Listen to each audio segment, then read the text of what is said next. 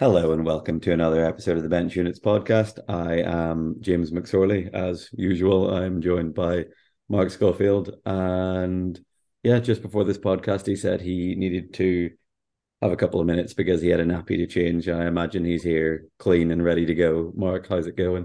Yeah, I'm always clean and ready to go, man. You know me. So let's get into this. We've got a guest with us, and this guest came about in unorthodox fashion. You mean we asked him several times? Well, kind of, but then we he, he, he, didn't get back to us, or we never took him up on it. And anyway, so he's here because try as I might when I try and keep us on the straight and narrow and with minimal controversial opinions, all the way to the point of not really saying anything interesting ever. Hey, that sounds like me. James just can't but help dive in and start flinging strays at anybody who will listen. And eventually, we were going to ruffle some feathers. And with feathers ruffled and here to defend his team's honor, Jack Perry of London Titans. How's it going, man? Hello. Consider my feathers ruffled. Um, this. Absolutely not ruffled, but yes, I'm. I'm very good. Thank you for having me. I very much appreciate it.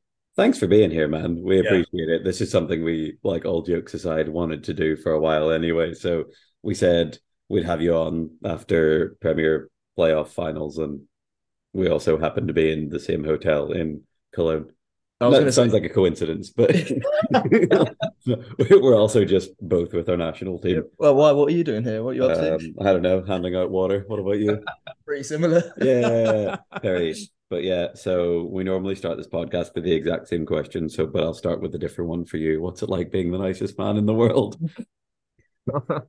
oh, uh, I did not know this is going to start like this. Um, okay, no, I'll start it differently. so, Perry, how did you get started in wheelchair basketball? Before before we get properly into it, we we dance around it, but we'll let Perry have his opening statement because I believe his exact words on this were he at least gets right of reply. Is that what you said, Perry? Right of reply. Is that what I went with? I can't remember. I was yeah, that was your exact I could, words. I was seeing red in a fit of rage. I can't I even remember so. what I was typing. So for people who for people who haven't been reading your Instagram direct messages with the bench units account for themselves, do you want to tell people why you're here? Um, we asked you to be here. Once again, yeah, I was uh, a heavily requested uh, guest, so here I am. Um, no, I uh, I play for London Titans and felt that they got a little bit of a hard time uh, on a recent podcast. So I thought I'd um, come in and, and, defend some of my my teammates' honor as a. Well, if if you think you got a little bit of a hard time, just you wait for this episode. Yeah, I did. You know what? I very I very quickly realised the way that that this will uh, turn out. So, but I'm very happy to do that. I'm I'm happy to be on the end of that. So let, us let's, let's get it going. I'm trying so hard to not let it turn into that because I hate that. What, yeah, what when you say very quickly, how quickly is or how recently did you realize that? Are we talking like seconds or days? Um, multiple seconds, somewhere in between. Yeah, okay. That's not too bad. That's not yeah. best. Right, should we get rolling? Cool. Yeah, Perry, how did you get started in the game of wheelchair basketball? Please. Um, I think similar to, to, a lot of people, I was uh, well. I, I, developed my disability, which is Perthes um, disease in my right hip, when I was eight years old. So um, I was a sporty kid, played cricket, football, your classics, and then um, got this hip disability, which meant I could no longer do those things. So um, my dad um, was desperate for me to find something else, and um, found wheelchair basketball. Took me a couple of times, and I. you what? Sorry, Mark. To get you out of the house. Basically, yeah, I think that was it. um, and yeah, I, I, do remember not not enjoying it the first few times, but I think that's I think that's probably where because you go from being I was quite good at football and cricket, and then I was obviously the worst person at at the session that I was at as a eight year old. You know, at my first wheelchair basketball session, and I think that basically just pissed me off a bit. Um, Wait, I can swear on this path. Uh, uh, yeah, piss, piss, being pissed off isn't really swearing, but I would try and keep it clean, well, so I don't need to edit it. Sorry, I should have told you that before. Okay, you're a media professional. I thought you would kind of. Well, it, depends what media I'm on. yeah, that's true. Um, uh-huh. yeah, we kids might listen to this. We have no idea. We don't know if anyone listens to this. The algorithms might just lie to us.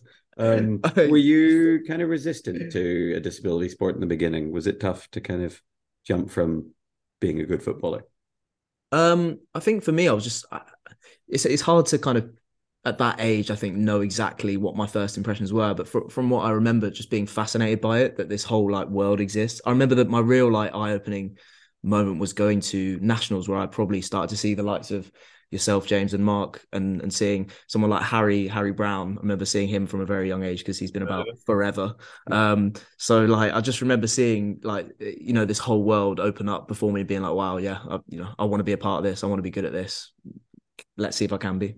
Yeah, me and you just in the like eleventh place playoff games because we're the only good players for either of the teams we played for. That was the usual. Me and Perry. I, ha- I have a couple of me- memories of Perry going back to junior nationals. And it the all the early ones are you with your unfortunate little emo hair that you had at the time. I seem to remember All you. three of I was us had I was just gonna say I'm pretty certain ninety percent of us like eleven year old boys had a similar haircut. Yeah, but I we, had all three of us went through the exact same. We have we lived the same lives. Yeah, but I, I only got rid of that hair like six weeks ago. So like, I get to laugh at people who who had it because I, I stuck with it past the point of it being cool. Um, you give it up for one little, you one little thing, and you shave your head. You're marking a buzz cut now for everyone who's listening. But yeah, my other memory, Perry, this is a deep cut that I don't even know if you'll remember, but at the time when we it was probably like one of our last couple of years, and the team that you were playing for was it e- England East? Is that who you were? Yeah, Uh, we, we we did go through a rebrand where we were East Rising Suns for a little bit, which was uh, Oh. particularly. It might be that, but you had had a new a new player who I think it was his first tournament, and every time you passed him the ball, he said thanks. I I can't believe I've made it this far, like being around the sport. and I've ne- I've only ever known that That's to be the case once. It's like, man, there's I- like so, there's some unfortunate disabled kids out there, but I've never seen that. I do have a vague recollection of that. I don't know if that's a damning indictment on on my uh, ball hogging at that point that they felt they needed to thank me whenever it. Um, I a game. specifically remember you telling me about it during the game. Like- I think the guy subbed in and you were like, "Hey, watch this." That's so funny. Hey, if you're listening, that's great. Manners are important. I hope they're still doing. If they're still playing, and I really hope they're still doing it. That's so funny because this guy's probably in his mid twenties at this point. But yeah, must be polite. Yeah. Um, but yeah. So who were the early influences in your game? Whether that's like players you looked up to or coaches or whatever. Um, I think you know it's probably that same. You know, as a kid when you grow up, like it's that first um you get to a national tournament where you get to see the other players in the country and not just like in your immediate area that really kind of like opens your eyes. Um, like I said, and then I, I feel at that point it was when I I spoke to people who knew more about the world of wheelchair basketball beyond, you know, the United Kingdom. Like I didn't really know much about that until I started, you know, going to these competitions and again probably speaking to people like yourselves and finding out about you know the players who exist across the world and who are some of the best players in the world. But i guess like growing up in you know great britain you can't you can't not look at kind of terry bywater like was you know as a four and a half um someone who i immediately spotted and was like wow who, this guy's good um Decent. I wonder if he is he is he anything? Yeah yeah this, guy, could, this yeah. guy could go somewhere i think um but he'd yeah. already been to nine Paralympics by the you'd seen 20 years ago. before I'd started playing, yeah.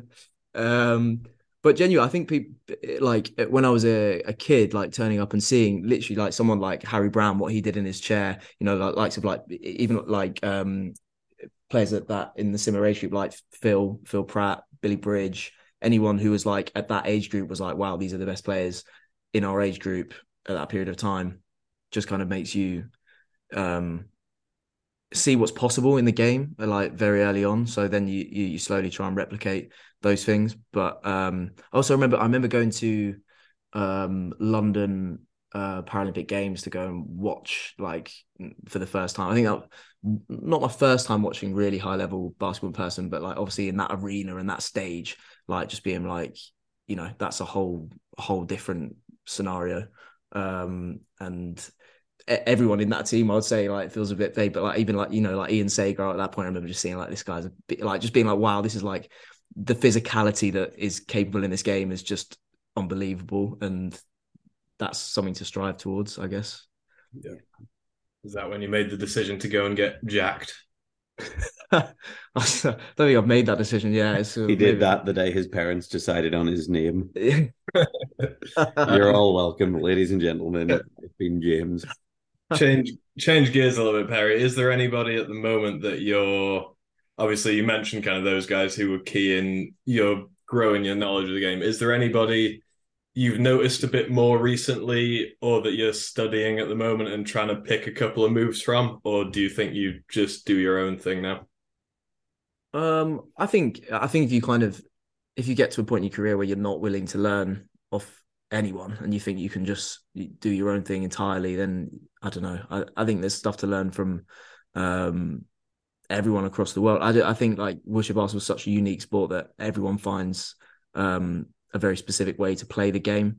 Um, I mean, we talk about it at these like training camps we've been to this summer, particularly like Lee Fryer is just doing some stuff in his chair and with the ball that you're just like, what, like, how does that happen? Um, Alien. Yeah, and every time I find, you know, I'll scream Harry Brown like 17 times a session. It feels like because you just don't understand what he's doing out there. Um, and he probably doesn't either. Yeah, you can't steal that stuff. Though. yeah, you, no, this is, yeah, exactly. These are these are not people that I'm trying to um uh yeah copy because it's impossible. But um i say like outside of gb i guess players like um i've been really enjoying watching sabri um from italy. Bedzeti yeah. yeah i think his physicality and the way he plays like with intensity just 24 7 just i love i love watching him at the moment um, Did you pick him specifically to needle James after their? Um... Yeah, he showed us. Yeah, he certainly did actually. Um... well, if I if you if I know what's coming later, then I've got to start somewhere. Yeah, there you go. You you've got to start getting them in early. Start with the jab. Um, Establish the jab early. yeah, and then I'll be backing away very quickly later. Yeah. Uh. Um, and then who else was I going to say then? Um, I really like, well, just having played against him at Euro Cup as well, um, is Efiturk from Izmir as well. Um, yeah. And yeah, again, similar type of thing, very powerful off the off his first push, and yeah, I like the way he plays the game. I guess those are also players who are in a similar age bracket to me, so um, yeah, it's always good to pick up like things they're doing with their game at this stage in their career and stuff. So um, yeah, I guess those are ones that come to, just come to my head without uh, spending too much time thinking about it. Sure. I'm gonna say we could have set, set your homework on this one, but it's probably not not the spirit of getting guests in. Otherwise, people are going to start turning us away. but um, one thing that you hear people talking about a lot in terms of able-bodied running, like running basketball, is the thing of like someone who started off playing as a guard and then had a growth spurt. But we've got it written down here that not many four or five start out playing as a guard, but you kind of did. But yeah, I'm still waiting for that growth spurt. Though. Yeah, there you go. You just stand up. You just stand up now. It's fine. Um, but what sort of effect do you think that's had on your development um, before and now since moving to be a max height guy?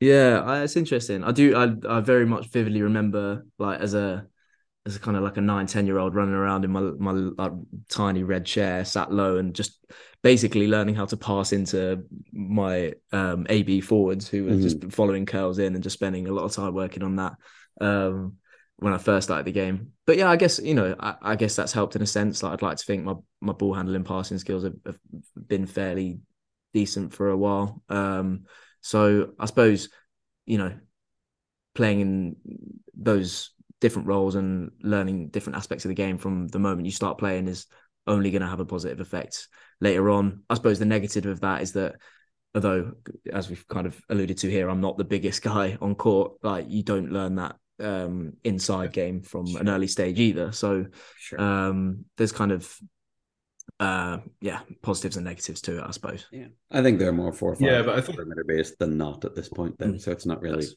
yeah, it's not a rare thing. It's not it? an issue. Yeah, it's not like oh, what's this guy doing out there? also, being a four or five from GB as well, like if you've got a, a long line of guys that are like, oh no, I can be out here, I can shoot. Fine. Yeah, yeah. yeah, I think um, it's an interesting one because our most recent guest before you, Perry, was Tom McHugh, who obviously still super young guy, but he talked about how he, you know, got in his chair from day one and was the biggest guy out there. And they're like, "Hey, we'll throw you the ball, shoot it. Well, once you catch the ball, shoot it because nobody can touch you." So I think those two like ways of coming up. I think you can definitely see it in your game, and like there's a lot of four five bigs who are shooters. There's less four five bigs who James said perimeter there, but there's less guys who are kind of ball handlers in style of play. I think there's a lot of guys who just want to be set up, but I think you've been obviously max height for a good handful of years now. Mhm. And do you do you think you got to a point you kind of alluded to the growth spurt not kicking in when you needed it, but do you think you got to a point where you were like, if I'm going to uh, be taking this seriously and need to move up a level, the the 4.5 guard thing, you know, was was not going to get you there.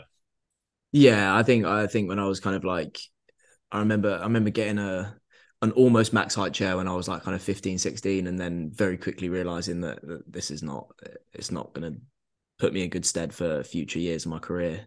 Um I remember yeah, asking it you know, you learn as you grow up. I remember asking like a couple of coaches that I can think of who were like, should I, you know, should, do you think I should go max height? And they'd be like, no, not yet. I don't think. And then like a year later, being like, yeah, I think you should have gone max height. It's like, all right, cheers, thanks for Yeah. that. Like, it's not, it's not like I've spent four grand on this chair and desperately tried to get grants from wherever I could. Yeah. They come around every year. Don't worry yeah, about it. Yeah. Um, but I do remember genuinely being a bit frustrated about that at the time. Um, but yeah, yeah, I, I think you know you, you kind of got to you can't you can't be a mismatch as a four five, and I'm probably as close to that as you can get. But I like to think that I can um at least contest contest most of most of the guys out there, even someone like Tommy McHugh, which and yeah, I'm very impressed with his his shooting touch. I guess like for someone who's who like you say is big and just been chucked the ball and told to like finish off. He he looks like he's got like really good hands and his um release is just so high. And I think you kind of said it on the show at the time, like when you're that big, you can just kind of shoot from anywhere. And there's not that many guys who are going to be able to get near you unless they're stopped, Uh, backed up, and fully set up to to kind of contest you. Um, so yeah, Well, you best get yourself if you want to be contesting his shots, you best get yourself another grant and another chair with a, a bit of a wedge in the seat or something. yeah, I can do another whole another chair on top of mine. I reckon I Just a still really- wouldn't get that close. Or just a really tall mullet.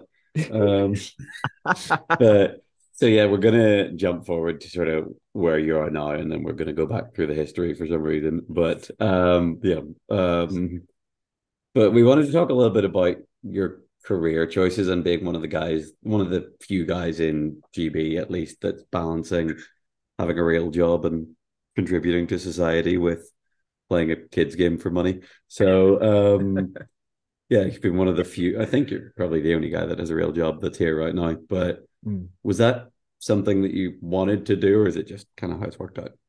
Um, uh, yeah, it's a, it's an interesting question. I've uh, you know I've, I've kind of talked about this a lot with various different people in my life to get different advice and and all sorts. Um, but I think the way I guess the way my life ended up just falling lent itself to the decisions I made. So I guess some context to that is that I finished my degree when I was 21, um, my undergraduate degree.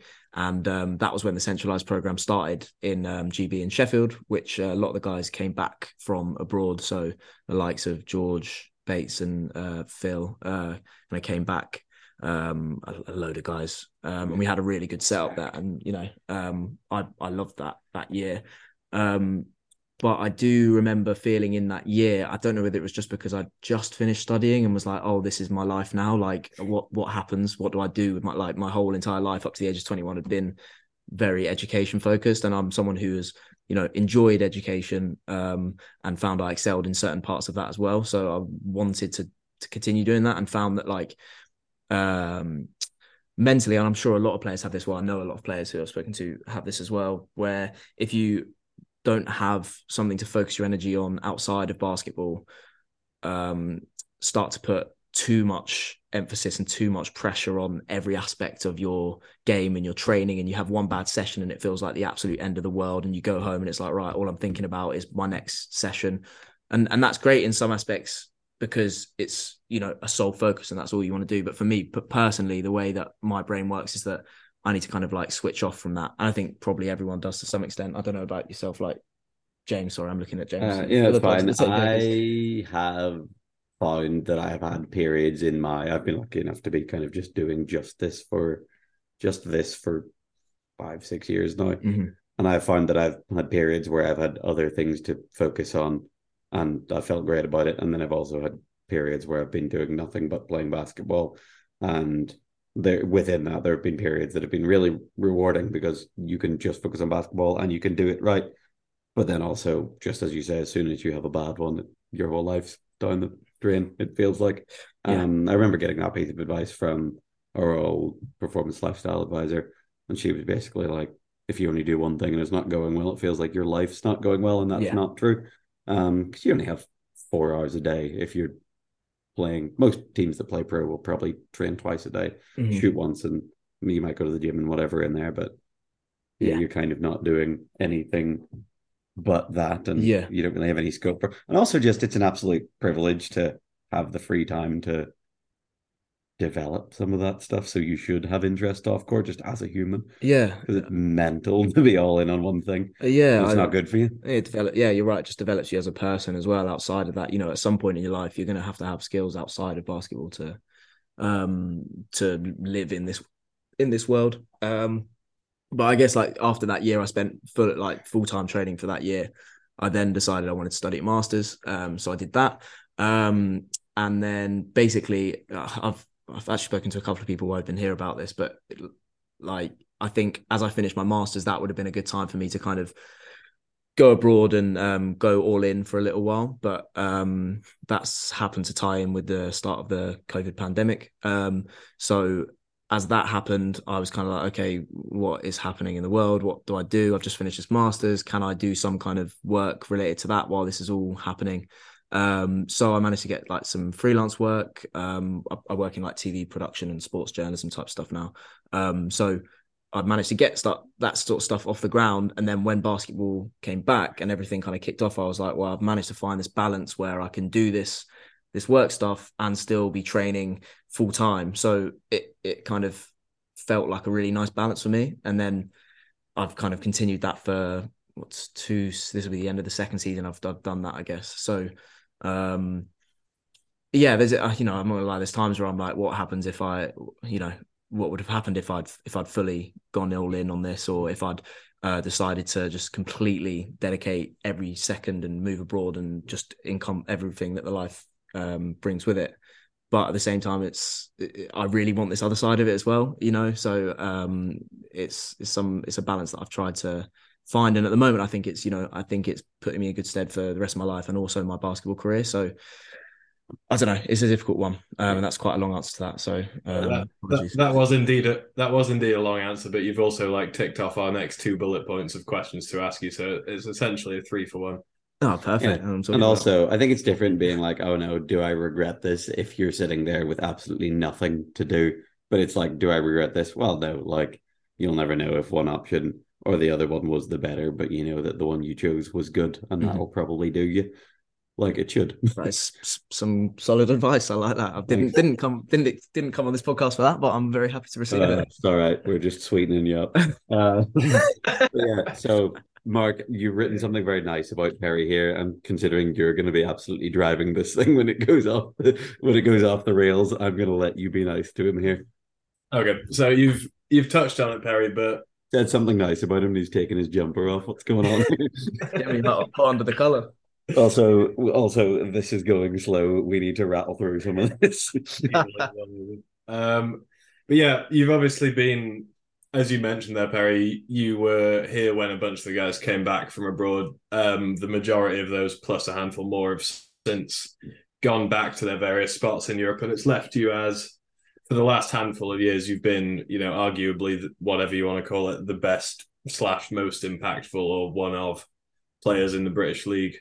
You know, that's spanning a couple of teams that you've been on, and I think most people, you mentioned there, you know, you kind of looked at Europe and thought about it. I think most people in your situation would really want to test themselves, you know, year by year. Is it something you have to, do you have to fight the urge to be like, ah, you know, if you get a, a message come in, do you think about it seriously or do you ever wonder what you could, what you could head out for this summer if you, you looked at it or are you kind of past that phase of wondering about it now?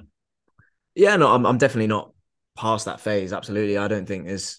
I was got a couple of younger guys who have been around recently talking about like when they should go abroad, and I think it's you know it's always a topic that comes about when what's the best time to go abroad. But I don't think there's, I don't think there's well, there probably is too late to go abroad. But I think you know it, if you're at a point in your career where you're still building and, and improving, then that's you know that's going to be a good time to go. So and like you say, to test yourself against the best players in the world. Um, I don't think that's ever a bad thing. I guess like this season, you know, getting out to my first Euro Cup in a long time. It literally, I think, because I think it is four, yeah, three or four years, I think. So that's kind of what I've been waiting on in a sense, like is waiting for that itch to be scratched through Euro Cup, and I've kind of set my sights on that, and you know, uh, enjoyed that a lot.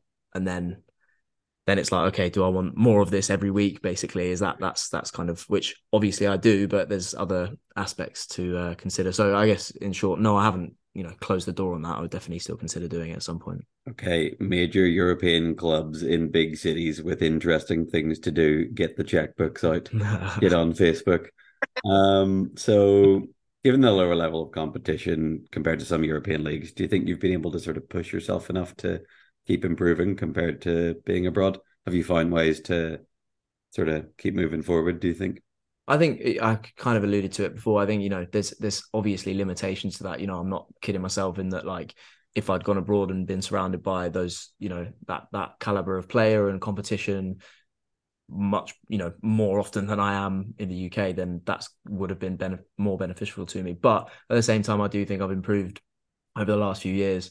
Um, through what I've been doing in the UK. Um, I, you know, as a person, I'm quite, um, quite, you know, competitive and want to push myself as best I can within the parameters that I've almost set for myself. So, you know, um, however that looks, whether that's, you know, getting in shooting sessions before shifts and making sure I'm getting in enough you know, gym session shots up every week and as many team sessions as we can um, sort for Titans. Um, you know, that is what it is. And I do, you know, I do feel like I've managed to improve in that space. But yeah, like I say, nice. it would be better. Yeah, elsewhere. But okay. Uh, uh, if uh, you obviously talked about, you know, you've never closed the door on the Europe option, but if you know you keep doing this two tracks of doing basketball alongside your your regular job and you're in the UK for the long run do you is there anything you'd like to see that could be done to help step the British league up you know from I guess you're a veteran of the of the league now do you look around and think man we just need you know these couple of teams need to develop another guy or two and we'll have a solid kind of top four teams that can go go at each other God, yeah. I mean, where do you start with that? I mean, you mean you you yourself are obviously a, a, a, veteran of this league as well, really. Um, so not, I'm sure you, anymore, man. I'm retired. I'm retired. I, I, know, but I think you still qualify as a veteran, veteran at this point. Right. Um, I I just think you know, of it like to have a more competitive league. Obviously, if the league was professional over here, you're going to attract better players, and that just pushes the level of the league up in general. Um,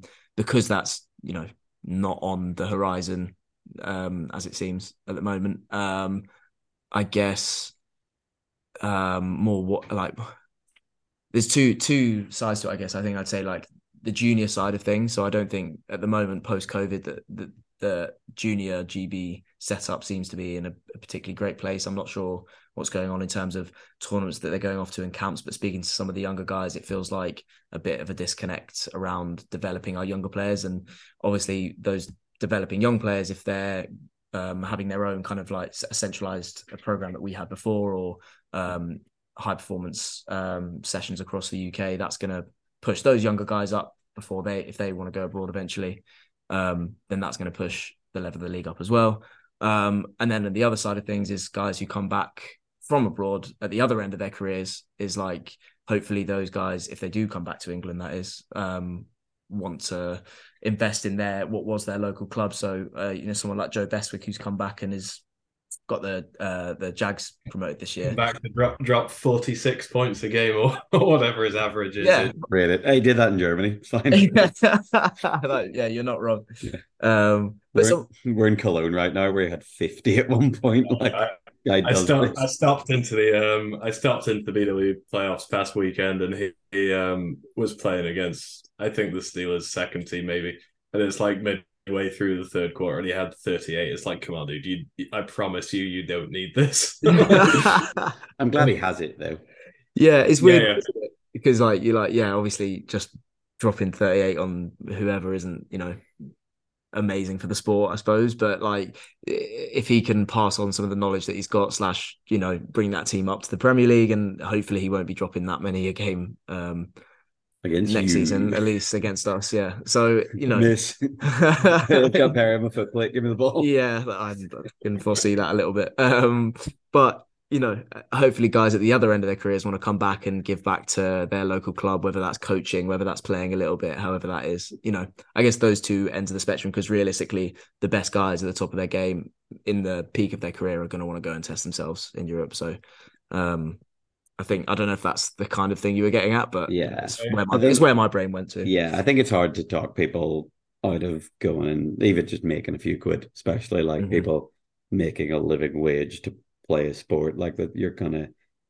Well, you- there's a, there's also there's, there's the uncombatable, you know, element of even if we had a professional league over in the UK and you know that was an option for guys to play here, be like, hey, do you want to play professionally and live in Bristol or do you want to live in Gran Canaria? Yeah. Like, I, I, Bristol- prom- I promise you, there's there's a, a correct choice in that. Have you been to Bristol? uh, Bristol's lovely. No, Yeah, I I mean, don't know if I've ever been to Bristol. I just picked Have it. I been to Bristol? but yeah. Um Shout out to Bristol. shout out to Bristol. So we're gonna we're gonna move on and talk about your Oldham years a little bit, and we're gonna try and rattle on a bit because we're at least half an hour, forty minutes into this, and we've got lots to do. Uh, Um, but so do you remember when you first moved up north and Mark tried to persuade you to join Steelers and you said you'd think about it and then just never got back to him? 'Cause Mark, Mark seems to remember based on the Google Doc and sent with me. I don't remember that at all. Actually, I That's awfully convenient. Well, apparently you forgot about it as soon as I mentioned it, so it doesn't surprise me that you don't remember it is now. this is this recorded on a Facebook chat somewhere, or is there, is basically is there hard ed- evidence, or can I deny it? Uh, there's no such thing as evidence. The jury's still out on evidence. In that case, I will this is deny a podcast that no one cares about. You're probably fine. so we got to Oldham, and it was always a bit of an old boys club that had their sort of established ways to do things. But you joined just as there was a bit of a youth influx, like you and Greg were there. Yeah. Um, Shout out Charlie Fryer Stevens. oh yeah, go on, Oh, Jazz. yeah. Chuck. Chuck never stuck, and I really wanted that to be a thing. Mm. Um, but yeah, so it's a pretty tough place to learn the ropes. They have a very specific way of doing things. And how did you find fitting that in, fitting into that mix, especially being a southerner? Yeah, I think I think you know, like you said, like having Greg there basically made the difference because you know I was already close with Greg at that point, um, and him being there was probably the reason I went really because you know Uh, I see how it is. You're like Mark and James. Oh no, I don't want to spend an hour with them talking about basketball.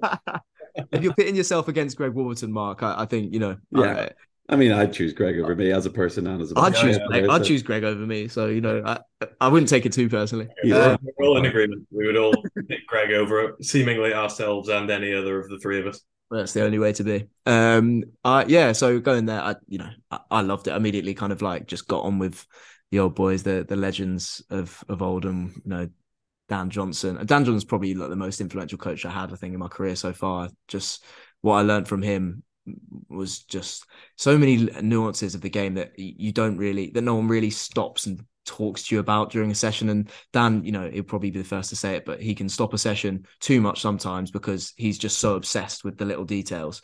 Um, but I'd never really had a coach that had done that before, at least in a, at least in a game aspect. I'd had the, you know, um, someone like Matt Foden and, and Haj uh, Bhania who uh, who were a bit more focused on like skill based, at least at that point um, in my career, learning those fundamentals um, in terms of pure, you know, like left hand hook pass, left hand dribble, all of this stuff. But I think Dan, just in terms of like, this is how exactly how you should be setting a pick and roll and where the ball should be moving. And then this is what happens on the weak side. This is where a curl goes. If you have this person on you, this is where you drive. When you get a man out, this is what we do. Like all of these kind of like real, real specifics of the game, which obviously change depending what team you play in. But I think just understanding a style of basketball under a coach just um I, I loved that. And I think Dan saw that I loved that and wanted to learn so much. And I think the fact that I was enthusiastic and just wanted to learn and get on you know helped me um settle in pretty quickly there. And also they're all just like they're just great they're great people Yeah, you know they're, they're, they're just great people. They want the best for you.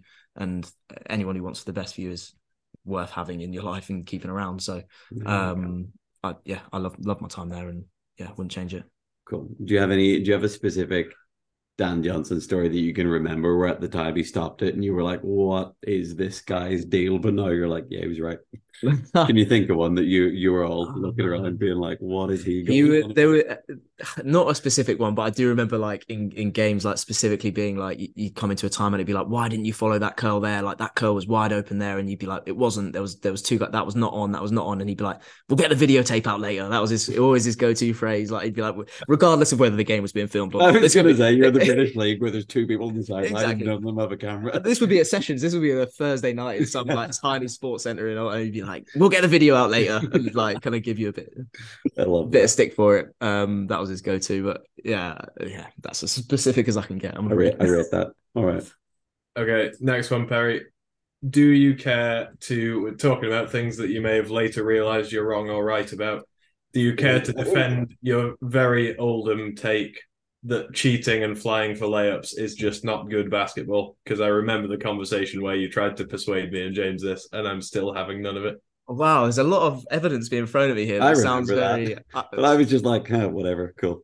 Hey, it's still two points, whether it was good basketball or not. I Have you changed your tune? this is something that I think I would be like I I get both sides, but I think I know I I- you know I don't know which side I'm fall on at the moment, but I um I think probably what I was trying to get at is that like purely just launching the ball and running after it and putting it in is like Isn't the beautiful game? it's not the beautiful game, and I, I like obviously it's two points, and obviously teams win by doing that, and that's great, and you know it's it's a skill to be that fast and to score layups, but like it's I don't know. You do what I do and break out and then just smoke all the layups. but yeah. You think I I've thought- not done that? I thought it was particularly funny because Oldham at one point in like Pete Fimbo's heyday, Oldham pioneered the Pete flying for a layup. And then as soon as he got like a bit older and wasn't quick enough to do that anymore, it suddenly became the Oldham argument where like, well, it's not good basketball anyway. Well, It's no, like, there was all a period of time where they got Matt Ralston in. But Wait, you mean people uh, change arguments to fit their own agenda? That can't be a thing, can it? well, people not. develop and change and change their mind on things when when they think about it. People can evolve. Um, it's all right that you didn't. I'm joking. Okay, so Oldham then rattled off three straight playoffs, 2015 to 17, if Mark's memory or research is correct. I just I mail it in. I'm just here to talk. Um, so at that point, you were in and out with a bit of a shoulder thing for most of that time, probably. Uh, was it hard to stay engaged? Um, yeah, I've, I mean, I had multiple shoulder issues when from the ages of about 18 to 22, I think. So many different periods out with so many different things, various bicep in- impingements. Um, and then, um, and then a lot of like, eventually, it, it- basically, I, I ended up having surgery just before the Junior Worlds in 2017. I had it in September 2016, and then it was basically like a fight to get fit for the Junior Worlds, really, because I missed the Junior Europeans. That Yeah. that was in the January, which I had to miss. Um, that it, it kind of yeah, it messed with my, I don't know, with everything, I guess, because it's hard mentally to to deal with not playing the sport that you want to play all the time, um, and also just not knowing whether whether it's going to be right again ever because I remember really thinking at the time because after my surgery it didn't really solve the the problem. They they wanted to tighten the ligaments around the like center um joint in the shoulder and it, they did that but it didn't take away the pain that I was feeling. So they essentially put me on like a nerve painkiller for like 18 months which seemed to like you know uh, seem to work in the end alongside various rehab along that time um so it, yeah it, it was not an enjoyable time. I spent so many hours with a TheraBand, um, which I still do, as probably everyone who plays with me realizes. But Yeah. I think that's kind of where that comes from. Um, and then even like in the summer of 2020, and the, when the COVID pandemic broke out, I had elbow surgery in the middle of that summer as well. Um, and that one was because I remember them telling me before that that there was a risk if there was like a one in a hundred risk that I would lose use of my right hand. Oh my god. Um, which one in a hundred is like feels a bit too close. to That I yeah, like. you normally see like one in ten thousand. Yeah, like, "Oh, I'll probably uh, play that game. fine. But also, when you look at those stats, it never makes me comfortable. But it's like, yeah, but like that was a zero at some point, and then they were like, okay, we got to bump it up. Yeah, yeah, yeah. There's a reason. 100. There's a reason for that. Yeah. So that, and also I didn't get the feeling back in my little finger for literally like two weeks. I remember Oh. freaking out about that for a That's little weird. while. Um, no, that would be so because, terrifying. because I love having the feeling in my little finger. It's Yeah, my it's so favorite thing. important. So when Yeah. that went, I was just absolutely gutted. Well, yeah, Um, I'll lose the use of my hand, but can I just keep the feeling in my left finger? Yeah, get rid of these other three fingers. They're good for nothing. my favorite one. Um, but yeah, I think if various injuries during the, that like early years of my um in my twenties, really, just I guess that's another reason. Just briefly touching on it is that I kind of genuinely thought at periods. I remember Had saying it to me after I came back, saying like. I genuinely didn't think you were going to come back from that one. And I was like, oh, that's a lot of confidence in me there. But I think it was more to do with the fact that I genuinely just had so many injuries. And Greg called me Owen Hargreaves for years, which is a, a football reference for those who, who get it. But um, it, yeah, it's just demoralizing when, especially when we were based in Sheffield and you got everyone would fly off and do their S and C programs or so, and I'd just be on my own doing like pushing and doing like Yeah. horrible rehab exercises. Um, yeah. Yeah, yeah. some bad times. Yeah, bad times. But we'll move on to some good times here. So we obviously we've touched on it plenty, but the Oldham Sheffield rivalry during the years you were centralized. That was probably the best basketball that's been in the British League for I don't know, probably since before there was a big draw for the Pro Leagues, or at least I would say 2012 when all the guys came back before London. But Yeah. we all saw far too much of each other at that time. I remember the point I think we played seven times against each other in Oh, the season. Um, Did we used to do it in training as well in centralized training? We used to do a little go bit of- Sheffield and Oldham for Yeah. a laugh Oh, every it's so like often. probably but- more than the seven official games. Yeah. Um, but do you have any favorite games or memories from those teams being Well, which of my which of my favorite losses against Sheffield was my No, favorite? yeah, it's so funny. Do you- No, you, you- beat us once in the second year. Uh, yeah, we did. Yeah, once, once, um, once a lot of the guys had left, I guess, wasn't it? No, you still had a really strong team that year. Yeah, that was still Ab- me, that Ben, Ben, Harry, Amy. Uh, Abdi was gone the second year. Was Abdi gone the so second that year? that year was me, Harry, Ben, Amy, Tom Smith, Mark was there, Yeah, Jim yeah. was Jim there. was there. Jim was there. You guys had you'd kept most of your team right, and then you'd lost Greg because he'd gone to Madiba as well. So it was like yourself. Marty, Billy, Me, Marty, Billy, and Laurie, Robin, Laurie, Wayne, yeah, yeah. Big Dan. That was your seven. yeah, yeah. That Wow, you're of play. remembering this better than me. My, my memory for games sometimes is awful. So I'm, I do I'm- nothing don't but have- watch basketball and think about it. Like I'm unwell. That's why I remember this. But is there anything that sticks out? Like I think it it was just it was just great fun. Like I can't like I'm, I don't clearly the way I don't even remember who was on my team at that point. That I don't have something specific that st- sticks um, um, in my head, but you know I, I think it was just a great. It was a fun time to be in well. A bit of like you know all the um, chat and training and stuff was just always you know always had a little like a tone of of sharpness to it occasionally when it got down to to business, which I I quite enjoyed that little bit of needle, and you know that the, the Sheffield, you, you know, you beat, beat us both of those both of those times. But when we when we came back to beat you, obviously that was my favorite one, that Chef Istanbul that yeah, we called it. Chef Um, I forgot it was a comeback as well. it- yeah, I think you were up by I can't remember what. But I uh, remember we'd beaten you by eight in your place, so all we needed to do was not go to overtime. So we had a timeout that was basically like they're up by two. Do we just let them win this by two so it doesn't go to overtime in case they beat us? And we were like, we shoot a three, make or miss, and Kev was like, "Yeah, okay. We're we're gonna get down a rabbit hole here, but I still fundamentally. Let's fundamentally not get down a rabbit hole. This is taking so much longer than it needs to. Oh well, But whatever. what's the rabbit hole? I know you guys want to watch foot. Now I feel I feel like the, my argument against that was I cannot believe we play like max two games a season against these guys that are the only games worth playing. No offense to Titans at the time who used to believe they could stick it to us, but um and then Kev was like, "Yeah, we'll just let this one go so we don't lose the league." I was like, "I couldn't give a crap about the league, man. We get two good games a year, and we're just gonna throw this one." Apparently, Yeah, Like, and that also was- you can come second and then go to the playoffs anyway. so Yeah. So- Well, weird. that's what happened to us this year when we beat Manchester in the regular season Mhm. by we needed to beat them by more than eight, and we did beat them by more than eight. So we finished top of the league, and then obviously lost in the final, which Boo, we'll Yeah. get to that. Don't worry. Um, Well, right, we touched on it there, but shall we talk Titans? Yes. Um, so Mark has written here. For the people listening who don't know, can you give your understanding of what the outside perception of London Titans is or was when you moved there? uh, it sounds like a question for Mark, I think. Okay.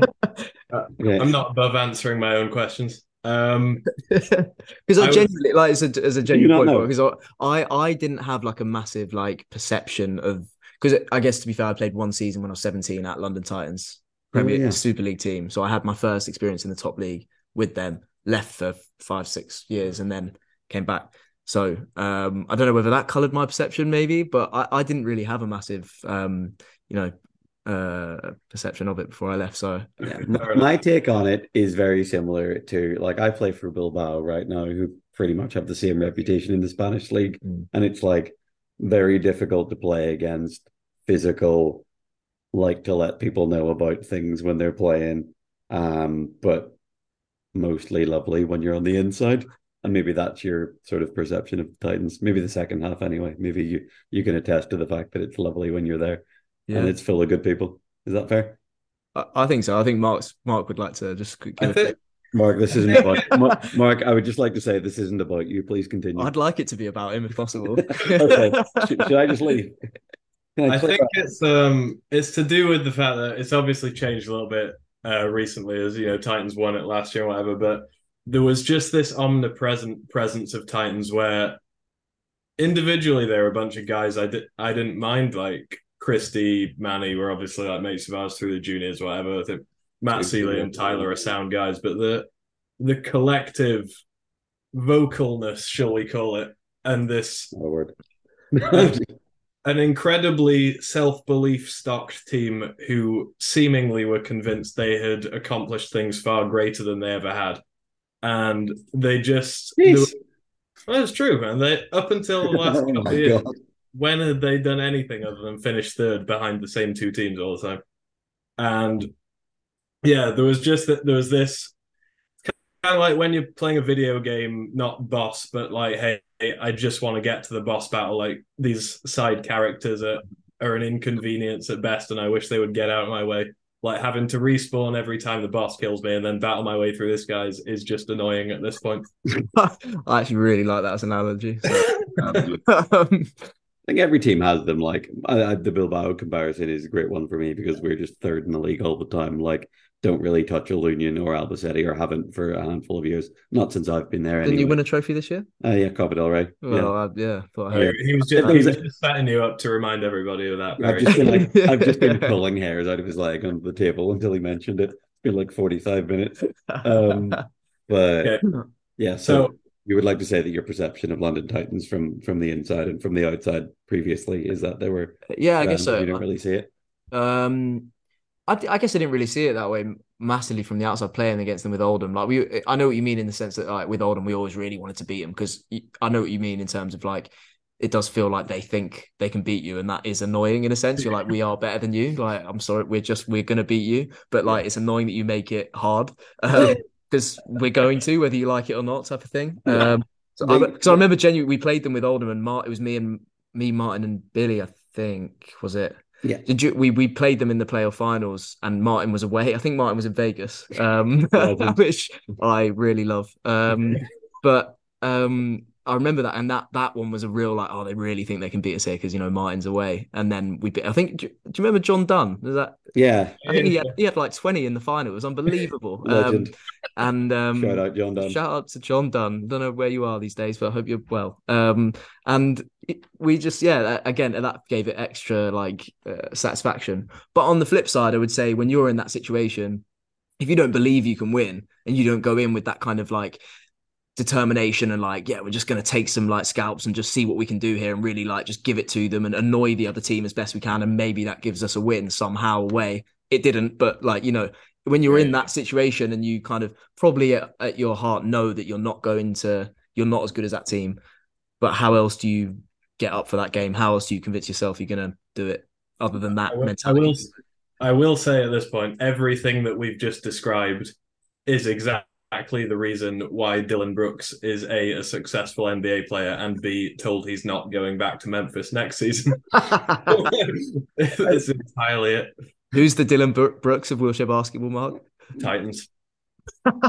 okay, all right, fair enough. No comment, uh, Mark. We're not here to bring people down. We've spoken about. It. Yeah, that was actually that was a relatively relatively harmless conversation you two had. I'm I'm proud of you both. Um, so yeah, last season won the league in the playoffs and we were fairly clearly the best team in England. And so this year spent most of the oh, Mark's writing something in.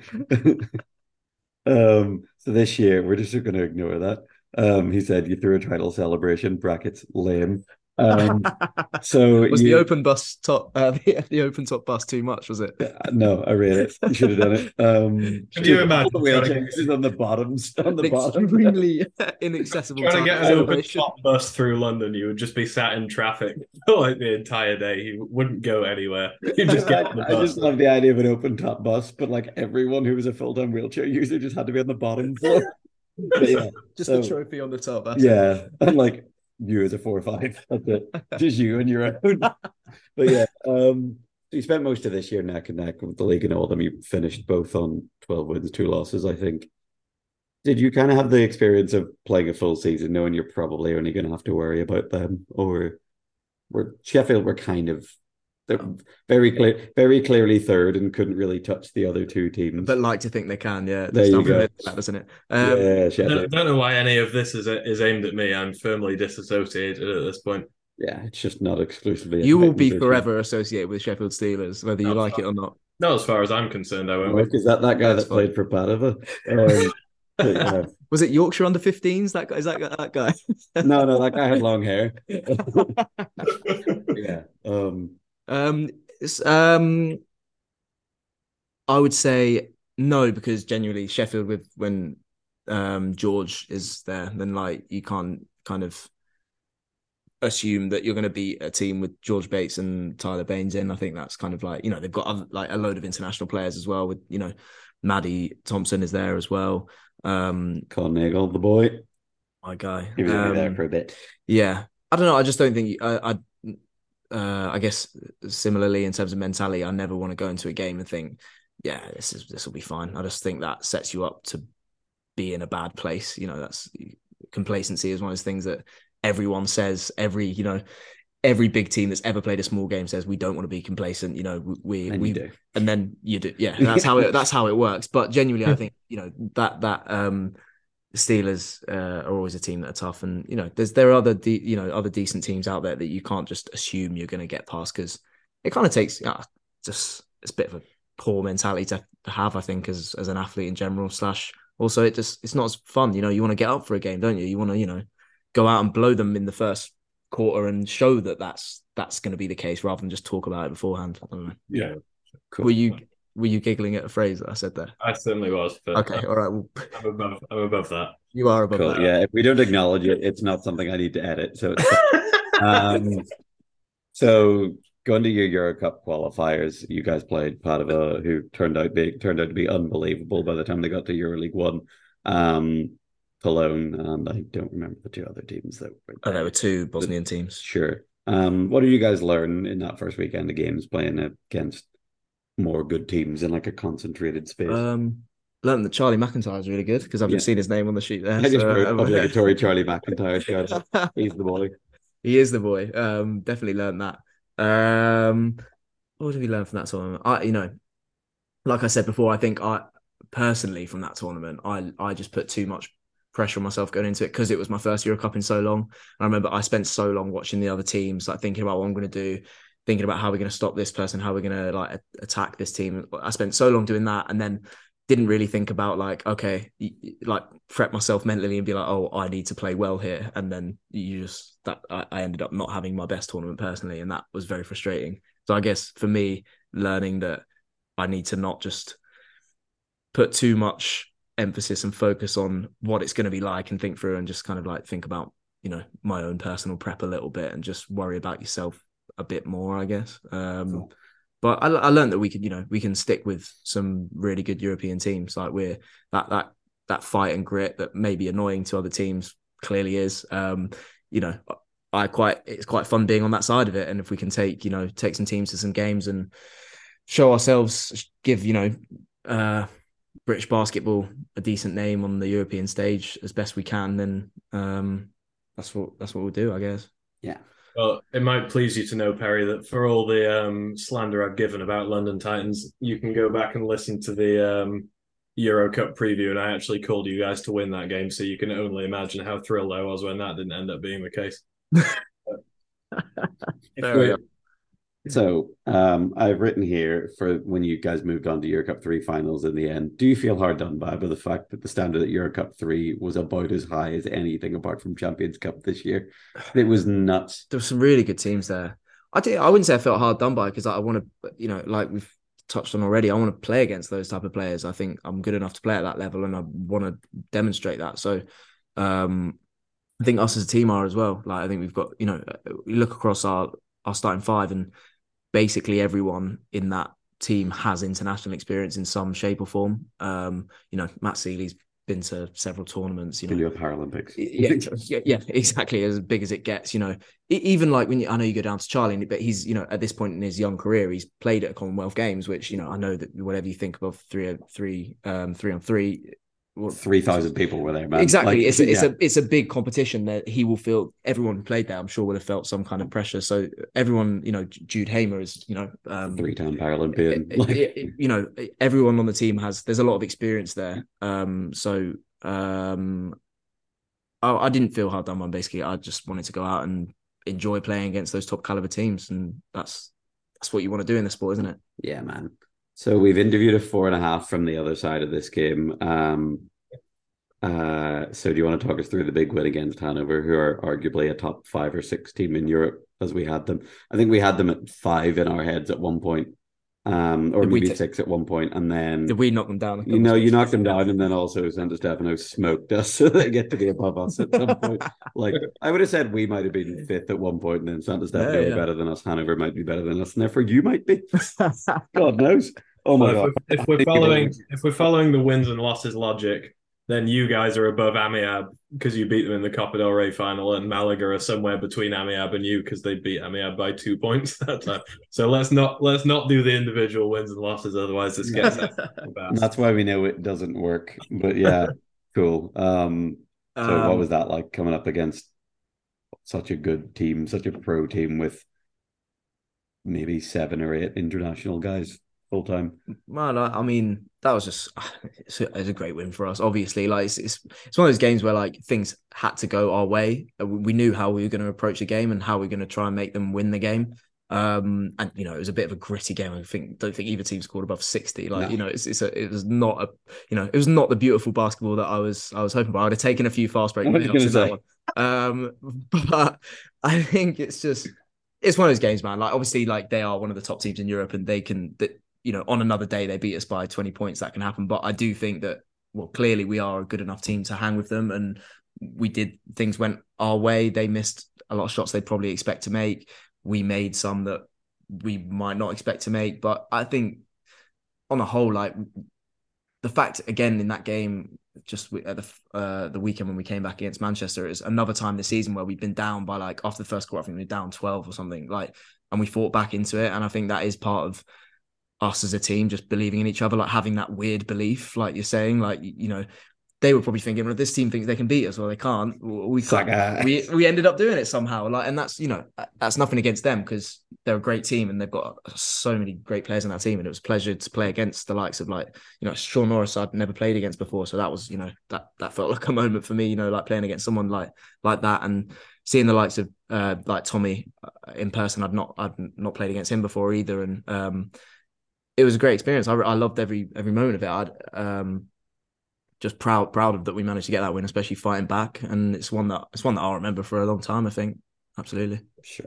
Yeah, it's fu- it's funny because when you described that, what you called that weird self belief, when you touched on that a few minutes ago, I, I stopped short of using the word delusional, and I'm glad I did because you actually did fight back and win in that game. So I guess it wasn't truly delusional, but um, I thought it was interesting, man, because you guys, you alluded to it just there. You obviously work best, I think, in the kind of sludged up, low scoring, like you say, you know, high 50s, low 60s kind of environment. And that weirdly ended up that Hanover were a better matchup for you than Izmir were, who you ended up playing in the uh, bronze game.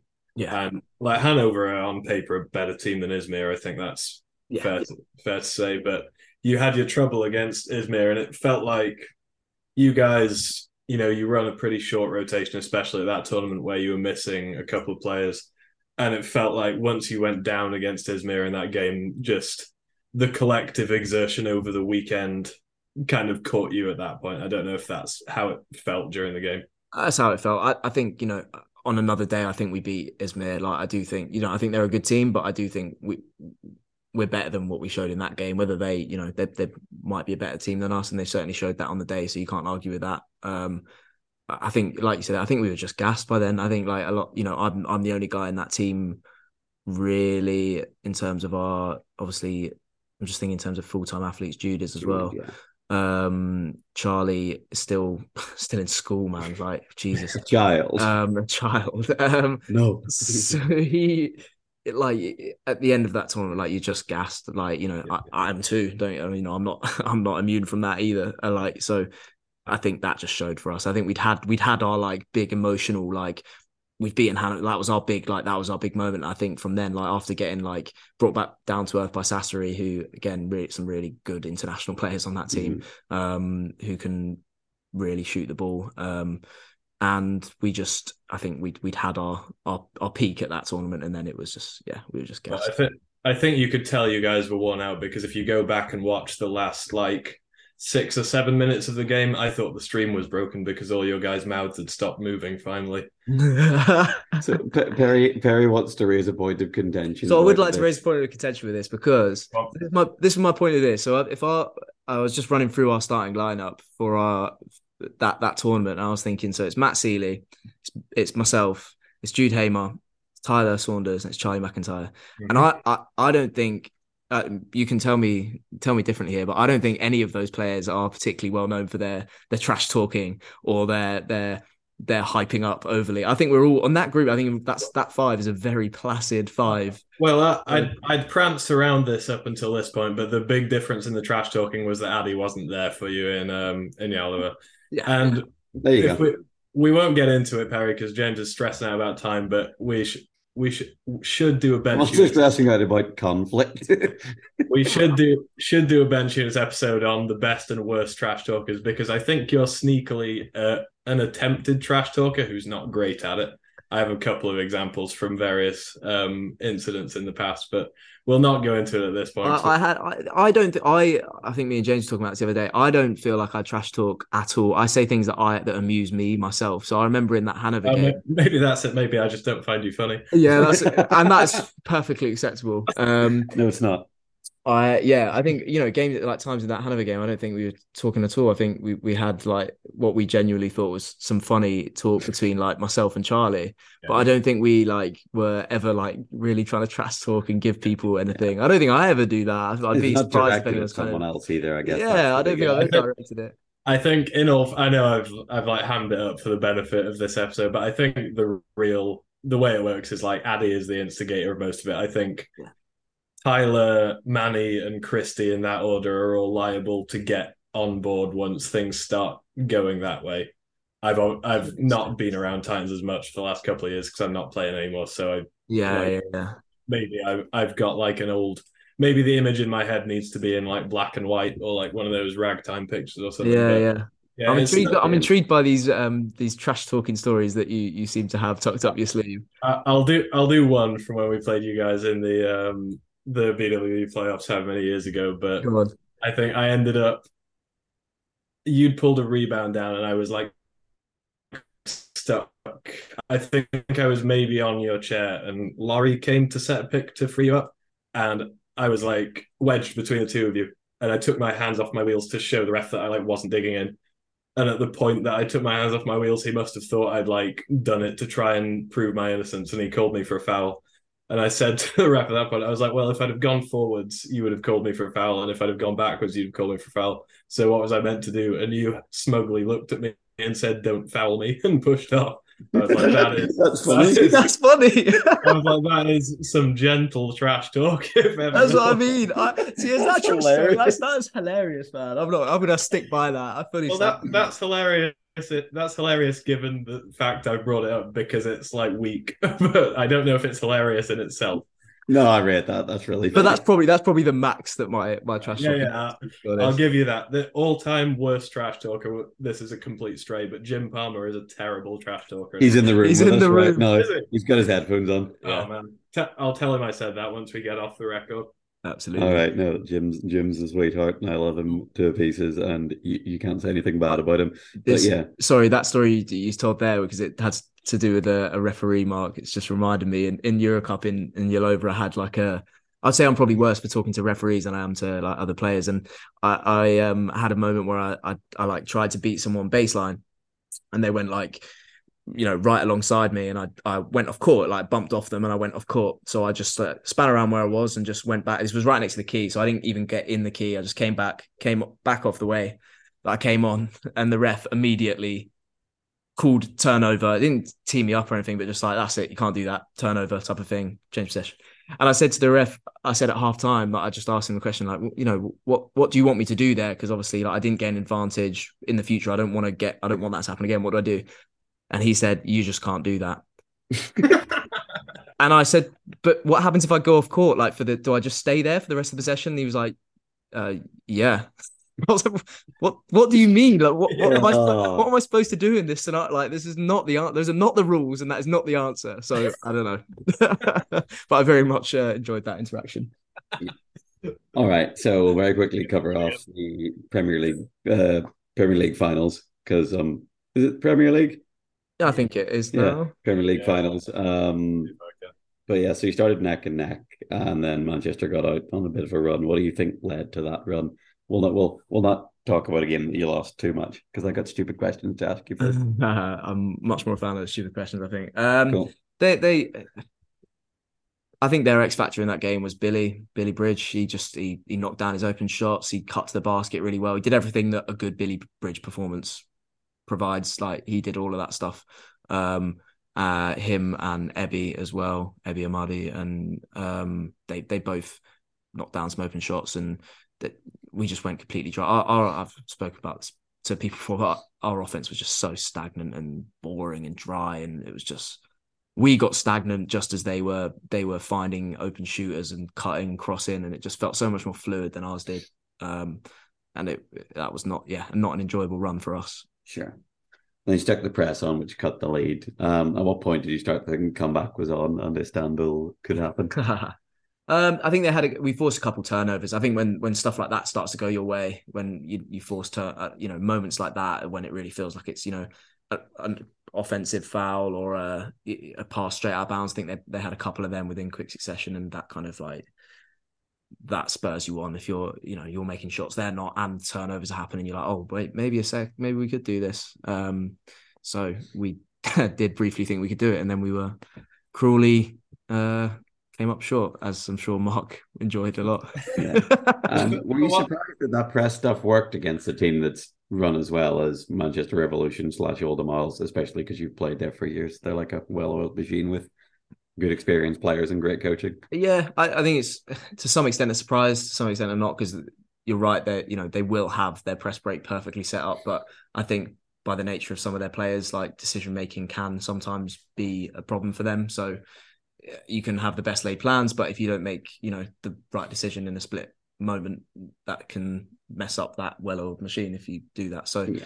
um, I didn't necessarily think that would happen, but the fact that it did shows that even like the most experienced teams Yeah. with the best laid plans, as you say, Yeah. can still slip up occasionally. Yeah, and pressing, I guess. Obviously, you're not being like this will absolutely stop them, and it'll be eight second calls. It's like, can I tip the scales towards chaos and maybe pick some passes off? And also, you guys ran a seven deep rotation of just mids, which helps. Like mids or like Jude with the reduction. There's a mm. four five playing mm. the two five, but yeah, yeah, yeah. that's that helps. Do you have any comments on any of the end of end of game shenanigans from the refs? Uh, sorry, Mark. Did, I felt like Mark wanted to quickly say something. I don't want. I was I was gonna say off the off the back of this because you said you were sure I'd have great delight in you guys losing. I actually it got to the point in the game where I didn't see most of the first half um because I was out and about, and then Ben I'd been like keeping one eye on the stats, and it was like pretty close at halftime, and then it must have been mid third quarter. Ben Fox texted me and just put Perry is losing his mind. I, I got it on YouTube and like dialed it back however like 30 seconds or whatever, and you were laying into everybody in the timeout. Like obviously not laying into everybody in like a horrible aggressive way, but you were letting your feelings be known. And from that time out, you guys came on, put your press on, and started drawing it back. I was like, "Yo, Perry's got a future as one of those like NBA assistant coaches who barely ever says anything, and then when he speaks up, it matters so much more because everyone's like, oh, I, you actually t- turned me around a little bit. I almost rooted for you guys there because I was like, this would have been really cool if the most like reserved man in the world decided that he was just going to let loose once and it won the game for his team. That would have been great. I love that. You just feel like, right, I've been saving this one. But yeah, any comments on any of the end game shenanigans from either side or any officials? Oh, it's just, I mean, the obvious one is that technical foul where Finn Tonner shot the ball after a call of some sort and got teed up immediately, which is just the most ridiculous thing in, in the world. Like I said it to all the guys at the time. I mean, luckily for them, in a sense, because I would have hated that, to be honest, like to, I would have loved it in a sense because we might have got back in the game. But, you know, it, I'd hate a game to be decided by a call like that. It's just you don't want games to be decided by referees, and that was just yeah. Uh, one of the most hideous calls I've been privy to. Um, and yeah, I'm glad in a sense later down the down the stretch when Ebby hit two free throws in a row because I don't know. It just would have been an awful way for them yeah. to lose the game. And, you know, that's my old team. Some of my best mates are on that team. I would hate for them to lose in that way as much as, like, you know, I would have loved it. Yeah. But it's. You don't want to be the refs. You don't, I don't want to, you know, I don't want to win a game with that, that thing. But yeah, cool. refs do no that stuff sometimes. Yeah, refs, put your whistles away. Um, okay, quick, quick fire questions at the end. What's it like being the nicest man in wheelchair basketball slash the world? Quick answers. You'll have, yeah, you'll have to ask Mendel. Oh yeah, well, yeah. I did. I, I've told you this, and I think I've told Mendel this, but you guys played each other, and I was like, "Hey, it's the nicest man in the world, Darby." we had some lovely little chats on, on court. Actually, he seems like a a, very, a delightful man in my brief what a, uh, interaction. Oh, you'll see him this week. I imagine, I imagine your guys' interaction just like, "Hey, my hair is also curly." hey, James thinks we're both really nice. It's true. he did. Um, he did reveal to me that their team uh, well, Sasri had um, referred to me as the moustache man for uh, game prep, which uh, I really enjoyed. And then very... coaching Sasri. How does he not know your name? yeah, yeah, yeah. Who's that guy? That's yours. No, I don't know. I don't know why, but yeah. And then a very brief discussion on apparently one you and him had had, James and yourself had had one about um whether if you have a beard, you also have a moustache. Um, apparently, me and Mendel put like real time into talking about this at one point, and I'm like, yeah, sounds like us. um, okay, Perry, here's the question that I told you I wasn't going to give you any prep for. What's the best piece of advice you've ever been given? Oh man, yeah, that's a that's a tough question to not have any prep time for, isn't it? You're welcome. Um, what's the best piece of advice? If Jim's there, just turn around and get his attention and see what the first thing Jim says is, and that is by default the best piece of advice. I, I, won't do that. He's looking. He's he actually really gave me a bit of a glare there. I've never seen that from Jim. Quite he's intimidating. Concentrated. Um, I I feel like it's an obvious one. It's probably not something someone's told me um specifically, but I think just like just do what makes you happy. Like it feels like a very obvious thing, but I think a lot of people find motives for their life decisions um whether that's like money or um, power and stuff like this. I don't know what people do stuff for, but just do stuff that makes you happy. Do you know what I mean? Whatever that is, don't don't be afraid to be yourself and do stuff that you want to do, regardless of what other people think. Is what makes you happy trash talking for your own amusement? uh, to you specifically, yes. So, well, in his defense, you shouldn't have foiled him. Um, is that the piece of advice you'd give to younger basketball players, or do you have anything else for them? Um, yeah, I think the same. The same. Yeah, I actually would. But yeah, the same thing. I think I have. You know, with Charlie on my team this year, and I've spoken about this with quite a few guys in the team. But he just gets so much advice, like all the time. And I think that can be a thing where you give too much advice to younger players, and they get so many different things from different directions. But you just kind of have to, yeah, do do what you think is going to make you happy. What what do you want to do that's going to bring you enjoyment? Um, you know, that's not to say along the way there's going to be times that are difficult and tough in a journey and whatever. But um, yeah, ultimately, that's what's important, isn't it? People, you want to be, you want to be happy, don't you? That's that's basically it. yeah, I just want to push stones up hills, watch them roll down. Um, but yeah, last question: What's the weirdest thing you've ever seen on a basketball court? Um, I you, okay. This one you did give me warning about, and I had. I warned him about this, but not the deep philosophical. Yeah, because is... I'm not great to yeah. be around. um, so I had I I'll shout out one of my my current teammates, one of my favorite people is Christy Christy Gregan, who the boy. Just what a what a lovely man he is, by the way. Um, but I think you were at this tournament as well, Mark. So you this may uh, may well ring a bell for you. Um, but it was in Zaragoza at the uh, under twenty two junior European Championships. I can't remember what game it was, but Christy um, had caught a rebound under his own basket, or in fact, maybe even just got an inbound. But he had the ball in his own key with no pressure. Um, everyone else, both defense and offense, had got up the court, and um, without anyone kind of seemingly noticing, he just dropped the ball on his own footplate and it, it was slowly dribbling out of bounds. And he just raced to get it, like just got there in time, saved the ball in this dramatic way when no one else was around, not even watching, and then dribbled, dribbled the ball up the other end. And again, seemingly no one paid attention, and he just rolled straight to the basket somehow down the middle of the key, and scored a layup, which prompted George Bates to scream coast to coast, um, and just absolutely killed me at the time. And I've watched it back several times. I, and I, do I remember I remember we had the WhatsApp group for everybody who was at the Zaragoza tournament, and it was like the entire WhatsApp group was just like, "Hey guys, be here by this time." Then it'd be like hours of silence. Then it'd be like, "Guys, dinner by this time." And then within like eight minutes of finishing that game, there was just like a screen record of Christy on that dribbling sequence. I think it was George who posted that. It's like, yeah, this is. I this imagine it was this group. I like that. That's great. All right, that's the end of the questions, and therefore the end of the podcast. Perry, you're the man. Thanks for being here. Mark, do you have anything to say for yourself? No, you've you've put up put up a good fight, Perry. You've been a, a, worthy foe, and thank you for indulging my my need to get into some conflict occasionally because James always just just lets me to to it, and I have to rant into the void. More than happy to give you some weak trash talk every now and again. Uh, thanks for having me, guys. It's been fun. Cheers. Cool. Should we hit record? No, I'm only joking. Uh, thanks very much for listening, guys. We'll be back whenever we can rope someone else into doing this. Thanks for listening. Take it easy. Bye. Peace.